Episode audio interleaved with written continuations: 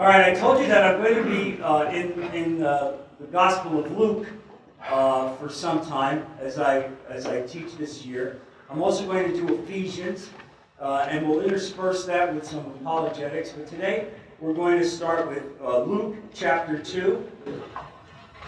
And this is a, a great study. Luke is a great, great writer and historian. Luke really winds up being one of the great historians of all time uh, in terms of the work that he did. You know, he was a physician, but when he wrote, and he wrote Luke, Gospel of Luke, and he wrote the book of Acts. And so in each one of those cases, you will see incredible scholarship uh, and searching for facts. And you see it here in Luke, especially as, as you see these early stories about Jesus. He's going to be speaking about things that nobody would know really except Mary would know.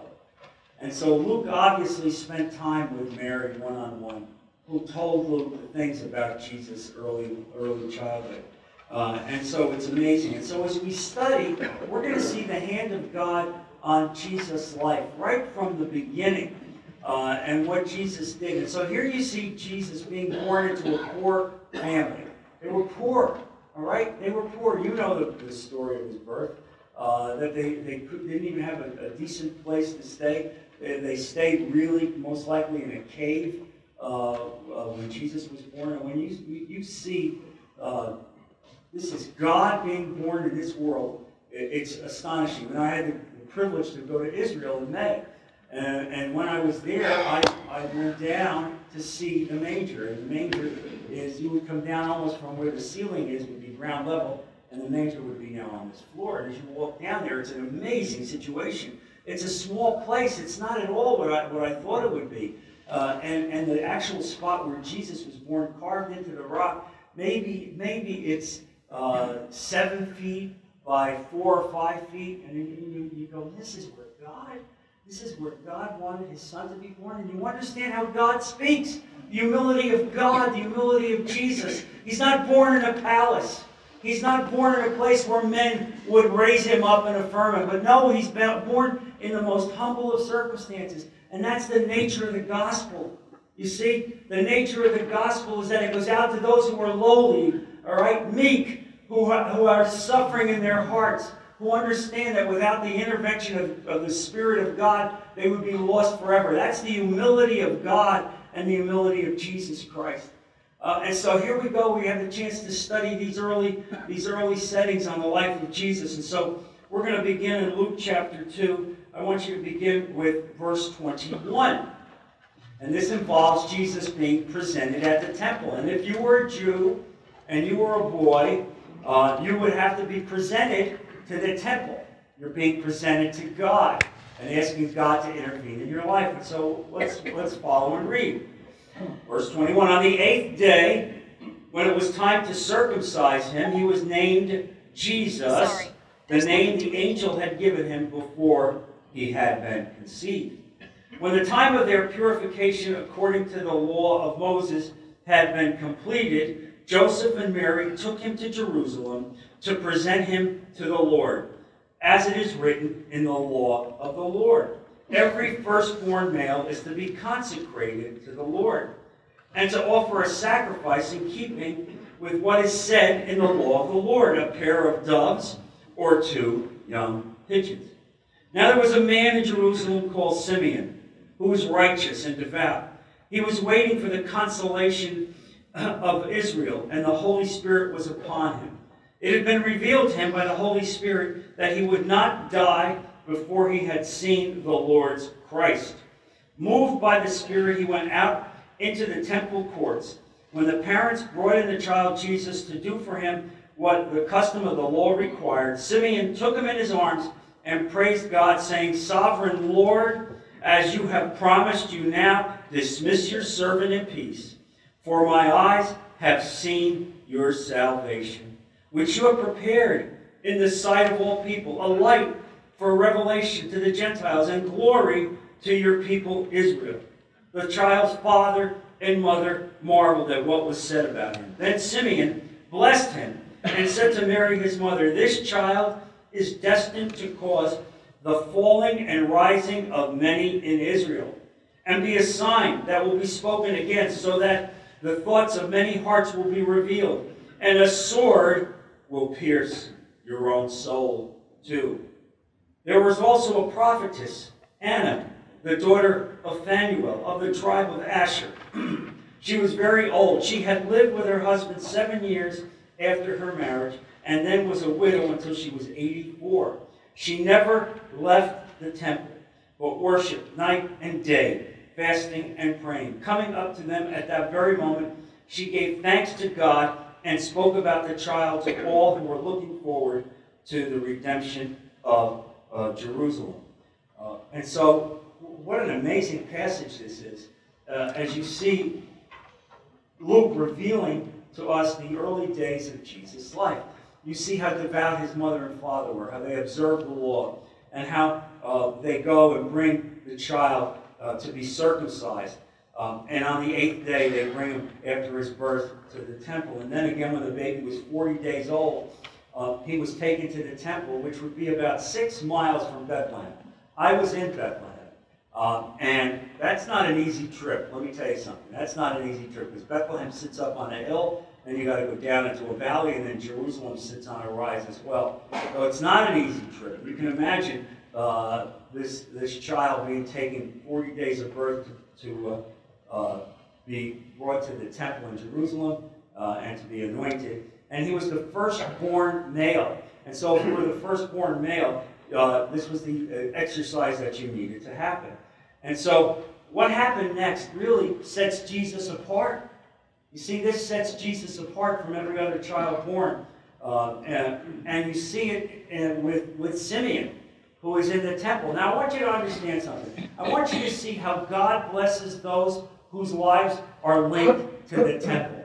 People who are given out, given up and consecrating themselves to the worship of God. You see this with Simeon and you see it with Anna. God elevated them. God gave them a unique vision about what was going to happen. These, this didn't just happen by accident. God saw uh, the purity and the integrity of both Simeon and Anna and gave them a window into the future of the world. This child would be the Messiah. This child would change the world forever. This child would bring the Word of God to the Gentiles. And he gave this vision to two people who were ordinary people in every way, except they were sold out to God. You see that? They were ordinary in every way. You don't see some great uh, talent uh, uh, uh exhibited here, but you see a humility uh, of, of worship. And so here it is. Simeon takes Jesus in his arms, takes him in his arms, and makes this wonderful prayer, uh, rejoicing that here will be the salvation of the Gentiles, the salvation of the Jews. and it's an amazing prayer. Look at this prayer, verse 29. Sovereign Lord, as you have promised, you now dismiss your servant in peace. Meaning what? Meaning I can die in peace. I can die in peace. I can be with you, Lord, because you made that promise to me. For my eyes have seen your salvation, which you have prepared in the sight of all people, a light for revelation to the Gentiles. There it is. There it is. This is for the Gentiles, not just to the Jews, but to the Gentiles. Here is the light. I am holding the light in my arms. Can you imagine? Oh, God what that scene had to be like when this infant comes in and the revelation of God comes into the heart of Samuel. Oh my God, the Simeon. Um, and, and the child's father and marveled at what was said about him. Now, what does that mean? Does that mean that they were shocked? That they were shocked? He just said that Jesus basically is going to be the salvation of the Gentiles and his people. No, I think they had an inclination. Certainly Mary had an inclination. But it's like this with the Lord. You understand? I want you to understand. As you walk with the Lord, you don't see the end line. You don't, you don't understand everything, but you walk in faith one step at a time. One step at a time, and God clears the fog. You understand? He clears the fog, and He said, let you see the future. This is that story right here. The mother and father themselves are stunned to hear this about Jesus, their son. They're raising a baby. They know what happened.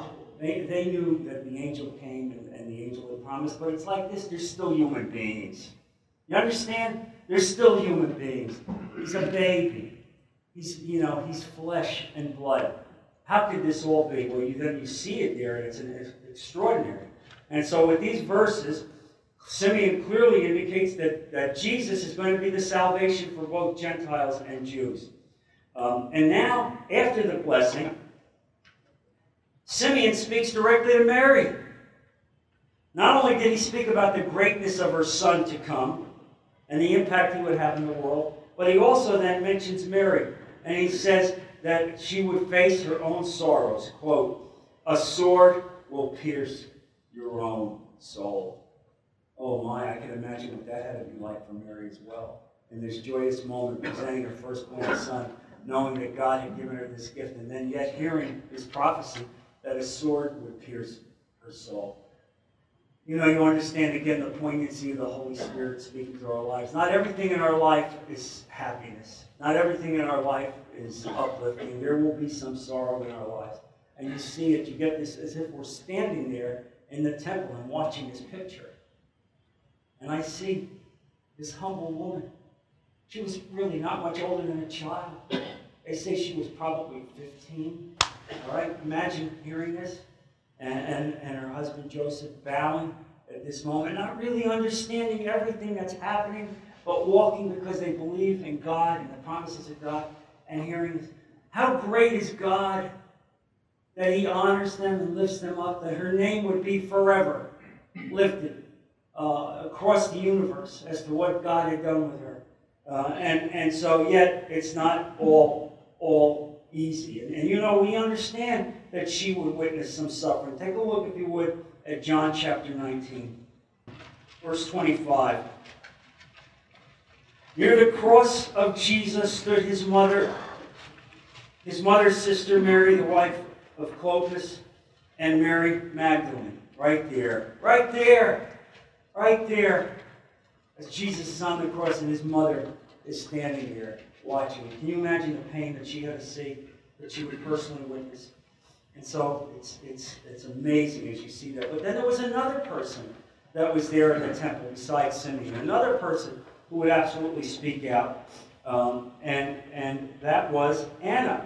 There was also a prophetess, Anna, the daughter of Phanuel of the tribe of Asher. She was very old, and she had lived with her husband seven years after her marriage, and then was a widow until she was 84. She never left the temple, but worshiped night and day. Now, let's understand what kind of person is this. She lives in the temple. She doesn't even go home. She has made the temple her life. These are people sold out to God. And so you see how God respects their commitment and their humility. And you see it here. And so uh, she gave thanks, it says here, she coming up verse 30, 35, or 38 rather. Coming up to them at that very moment, she gave thanks to God and spoke about the child to all who were looking forward to the redemption of Jerusalem and Israel. She understood this is the child. I want you to understand something. Only God could reveal that to these people. And so, where did Luke get this story from? Who do you think he got it from? He got it from Mary. He got it from an eyewitness who was there and saw it. Uh, and so, you see this, how powerful God is, uh, and, and really demonstrating uh, his authority and his, and his ability to give us a wisdom about what he will do. And so then look at, continuing down, look at verse 39 and 40. When Joseph and Mary had done everything required by the law of the Lord, they returned to Galilee to their own town of Nazareth. And the child grew and became strong. He was filled with wisdom and the grace of God was upon him. Now, I want you to reflect on what that means. It means that Jesus returned with his parents and grew as a child. But this was no mere child. And so each day, each month, each year, Jesus grew in wisdom. And the grace of God was on him. Uh, and so the question becomes Did Jesus know when he was two or three or four years old? that he was the Son of God. No, I don't believe that he did. All right? But as he grew and was given more grace, I believe that his mind was open. And we're going to study about what happens shortly when, when he goes into the temple and begins to uh, question the rabbis.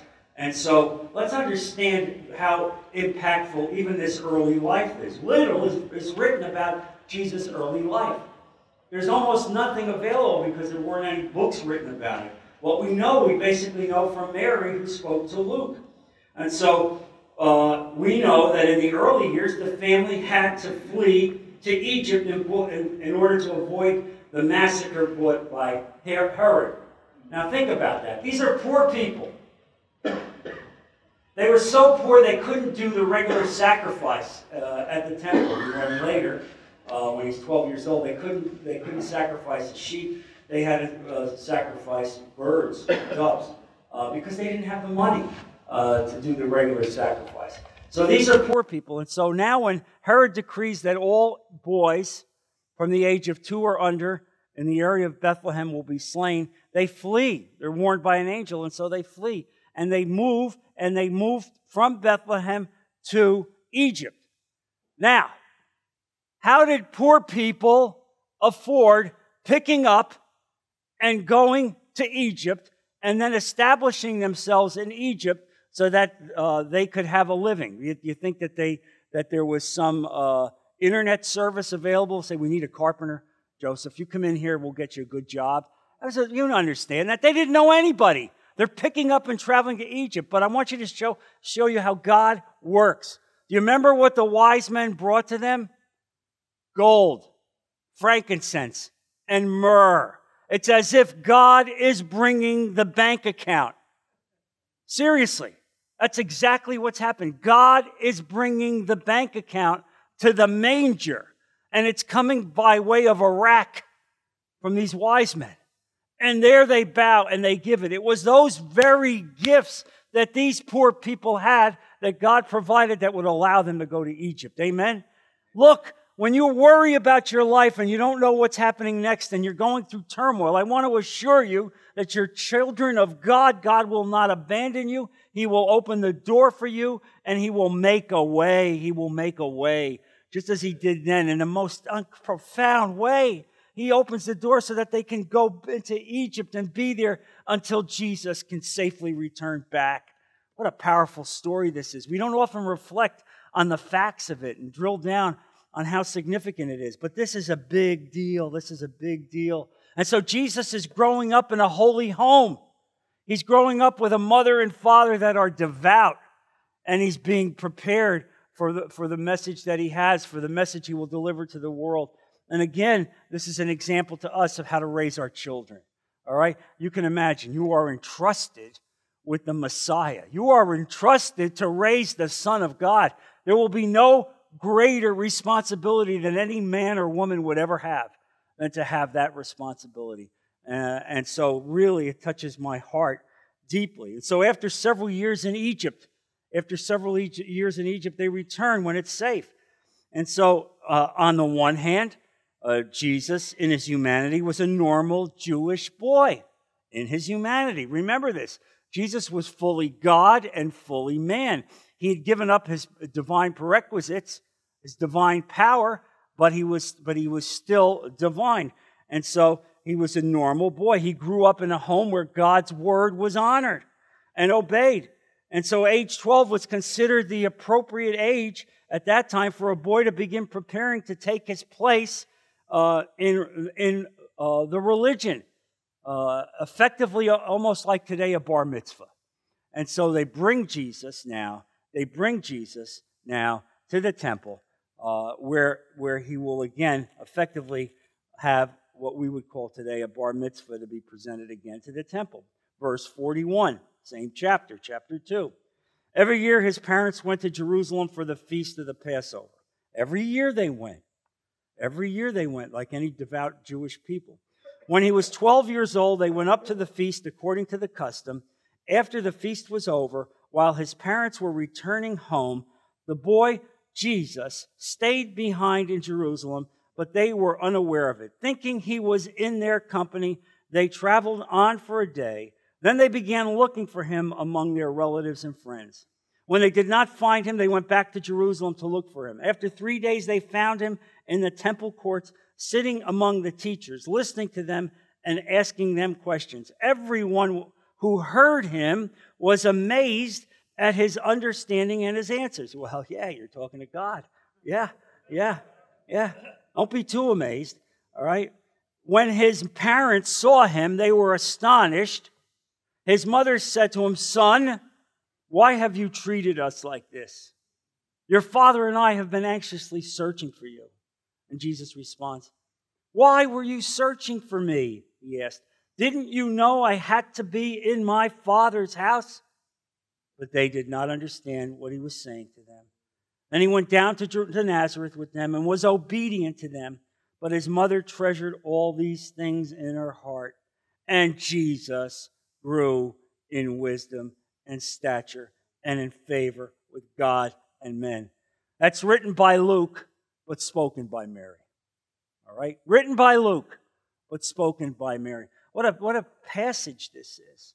Uh, and so you see, Jesus, as I see it here, Jesus has now recognized that he has a special call on his life. It's clear to me that, that at the age of 12 he understood it because he says, Why were you searching for me? Didn't you know I had to be in my father's house? Now, what 12 year old boy says this? What 12 year old boy, though? 12 year old boy who is, who is appointed to be the Messiah says this, who is fully God says this. I had to be in my father's house. Uh, and, and, and I, I can imagine, in one way, you see the juxtaposition of the humanity of Mary, all right? She's his mother. Why did you do this to us? You can imagine. I mean, the Bible, the words don't really come off as harsh as I imagine it was. Can you imagine? You just lost Jesus for three days. Explain that to God. I hope you got a good explanation because it's, it's, you got a problem on your hands. We lost you for three days. And I'm sure she was losing her mind and she must have been filled with angst. Well, how could you do this to us? How could you do this to us? And he looks at her and he says, Don't you realize I had to be in my father's house? I had to be recognizing, yes, you're my mother, but he's my father. Yes. And you understand, this is one of the things that Jesus would always preach about about the relationships that we have with brother and sister and mother and father. All of that is secondary to your relationship with God. I mean, I want to drill this home to you today. I want you to make sure you understand this and you see it in this testimony of Jesus. I had to be in my Father's house. Yes, we love our children. We love our sons and daughters. Yes, we love our wives. Yes, we want to uh, lift them up and affirm them. But first comes God. God. We can never let any of those relationships interfere with God. God comes first. Leave here with that promise in your heart. Don't ever make them an idol in your heart. God comes first. And when you lift up God and make God first, He makes you first in every way. And so you see this powerful story here. And so uh, to me, it's, it's, it's so poignant. Uh, and here they are, this, they're there, and they don't really get to find Him again for three days. How could good people lose Jesus for three days? Well, have you ever lost Jesus for a couple of days?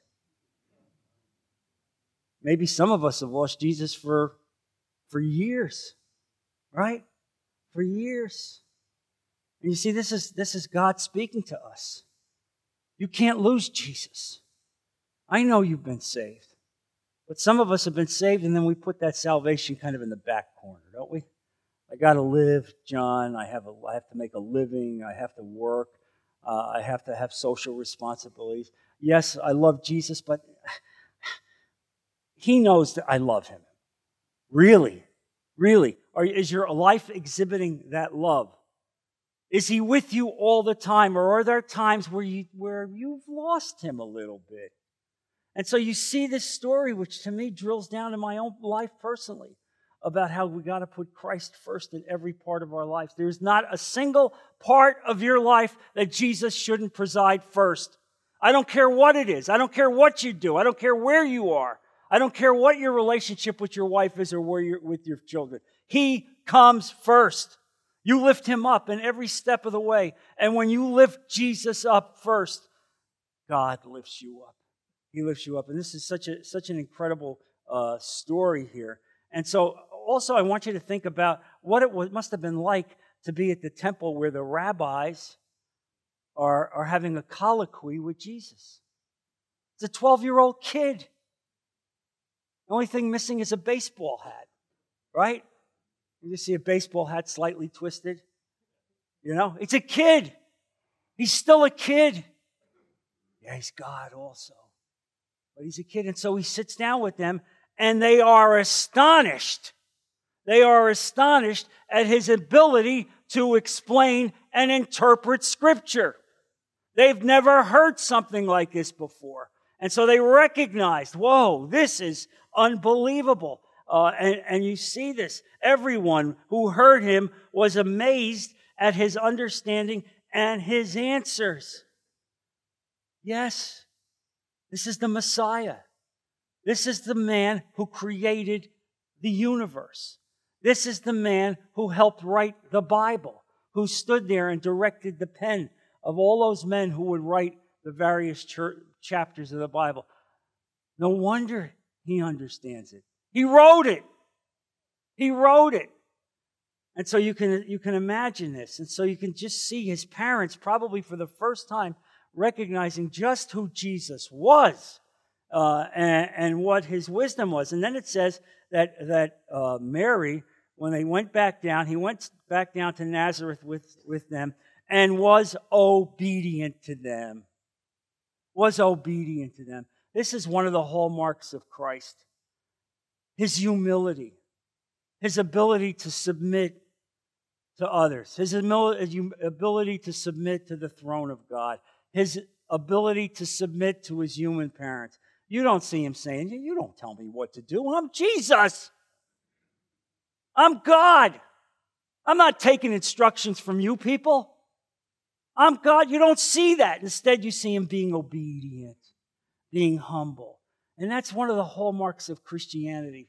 And I pray that that, that permeates your life humility in your life, in every aspect of your life. Understanding that God has called you to be a servant of God. Be humble. Be humble. Put your face in the dust. You don't have to lift yourself up. You don't have to tell people how great you are, that you go to church on Sunday. Some of you go to church twice on Sunday now. All right? You don't have to tell people that. You understand? Your life is an exhibit of who you are and what you are. The fruit of the Spirit is all over you and everything that you do. And so this is an amazing story uh, that he did that. He kept in his obedience uh, to, to God and to his parents.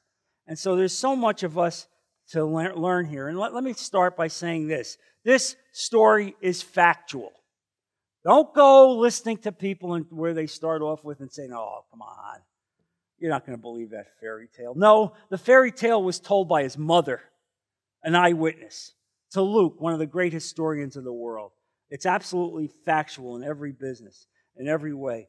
Uh, and, and so one of the things you see is that they would go to Jerusalem every year. These were devout, holy people. That's why God selected them with this awesome responsibility. Uh, and, and one of the things that you see here is that Jesus was devoted to the law of Moses. From the early days of his life, he observed the law, he studied the law. There he is uh, discussing and debating with the rabbis. What was he discussing? Current events? Wasn't discussing current events. He was discussing scripture, the law of Moses, because God loves the scripture. Jesus loved the scripture. Uh, and so it's an extraordinary insight into who God was. And so I want you to stand out here. Uh, when they, when they went to Jerusalem, they probably walked. They walked from Bethlehem to Jerusalem. And I can tell you, that's a hard walk. It's six or seven miles up and down. Hard, hard walk. Uh, and so here they come. They go, in, they go into Jerusalem. They do the Passover. Now they're leaving. And so they were probably part of a caravan. They're probably part of a caravan. And they probably, like most people, let Jesus play with friends and family that they thought, and they just didn't stay on top of it. And so, obviously, as they're traveling, about a day and a half out, they realized, hey, have you seen Jesus? Where is he? Where is he? And of course, they panicked uh, and, they, and they came back. Uh, probably at least a whole day that they were without him. Uh, but they probably knew he had good judgment. All right? So, in that sense, they, they, they probably didn't have the sense of anxiety that a lot of parents might have had in a similar situation. Uh, and so, so they, they probably knew that. Uh, and they found him there in the temple, sitting among the teachers, listening to them and asking all kinds of questions. Uh, and the rabbis are amazed at his answer. This, this sets my mind to thinking about all the sorts of things I'd like to talk about for hours. Uh, and would I talk about the Bible for hours? Mm, probably not. I'd probably talk about sports. I might talk about politics. I might talk about the impeachment, right? I might talk about the progressives on the other side, right? Would I talk about the Bible for hours? I dare say no. What does that say? It means really that God is giving you a picture of what, of what He expects from us. That this is what we need to devote ourselves to. This has to be of prime importance. This is how he increased in witness, in wisdom. He studied the scripture. He studied the law. And every day, every month, every year, he continued to grow in wisdom. And so here's the point. Jesus knew and loved the law from an early age. Let's understand something. He was a devout Jew. And so he knew the law. He loved the law. He studied the law. Uh, and so it's, it's, it's just an important thing for you to understand. And so here's the other point I want to drill down onto you that you see here that Jesus was fully God and fully man. Now, that's a hard concept to understand and get your arms about it, but it, you begin to understand the divinity of Christ. Uh, and, and Paul said this when he said, though he was in the form of God, he did not count equality with God a thing to be grasped, but emptied himself, taking the form of a servant. That's Philippians chapter 2.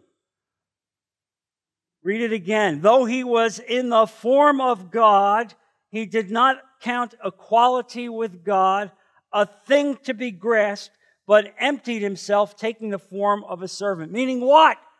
Meaning he's in heaven. He is fully God, but he didn't grasp on to the fact that he was God. Instead, he emptied himself. He emptied himself of the divine powers that he had so that he could come to this earth and be incarnated as a baby in a manger and eventually die on the cross for you. That's your God. That's your God. You bow in submission.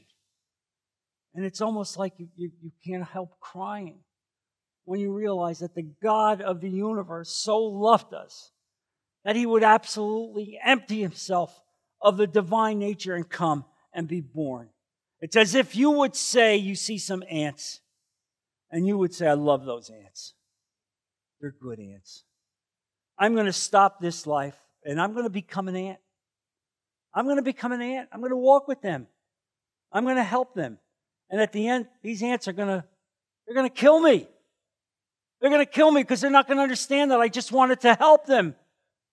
They're going to repudiate me, but I'm going to go anyway. Can you imagine, really?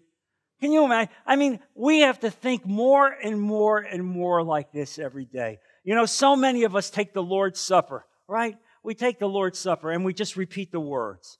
We take the juice, we take the wafer, we just do that, and it's become rote for many of us. We need to focus back on what the nature of this sacrifice is, starting from the very beginning, from the time he did not grasp equality with God, something to continue with, but wanted to be a servant. Oh, Lord, thank you, Father, for this great gift that you've given us. What an amazing, what an amazing understanding of God Himself as you see it here, even as a, as a young boy. Uh, and so you see here that he's growing, growing uh, every day with the wisdom of God. And so it's, it's, it's not easy to imagine how Christ can be God and not be omniscient. The incarnate Christ was somehow able to limit the actual exercise of the divine powers so that he had the personality of God, basically the motives and will of God, but the powers of knowing everything and the infinite strength of God, he somehow restrained. Can you um, picture that? In other words, I have the very nature of God, the personality of God, the understanding of the love of God, yet all of the powers I have restrained and kept back. All right? No, I'm not, I'm not omniscient. I'm not omnipresent. From time to time, God invested him with that power for the sole purpose of advancing the gospel, but not for the purpose of, of advancing Jesus Christ. And so it's such, it's such an important thing for us to, to drill down and understand. What a tremendous respect I have for Jesus, for his life. Uh, and, and, and seeing that here he was submitting to his mother and father, submitting to them, even though he, he was God uh, himself, and understanding the call of his life. Uh, and so I would say to, to you today, this is a lesson for you to learn to submit. Find people in your life who can be wise mentors.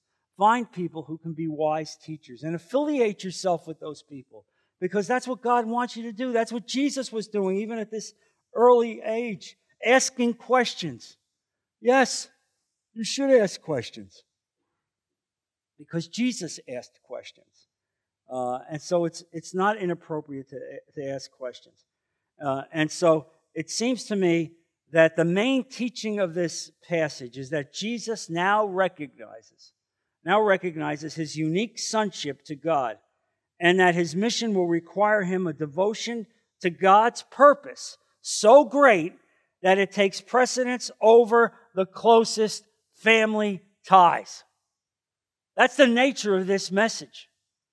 Jesus is recognizing that the, that the call on his life to serve God takes precedence over every other human relationship. And he knew it when he was 12 years old. Some of us are 80 years old, and we still haven't gotten that. We still haven't gotten that. Because we want to be the sons of God. We want to serve God. We want to advance the kingdom. But I would ask you this Is he first in your life? Is he number one? Have you put him on top? Does everything else fall behind him?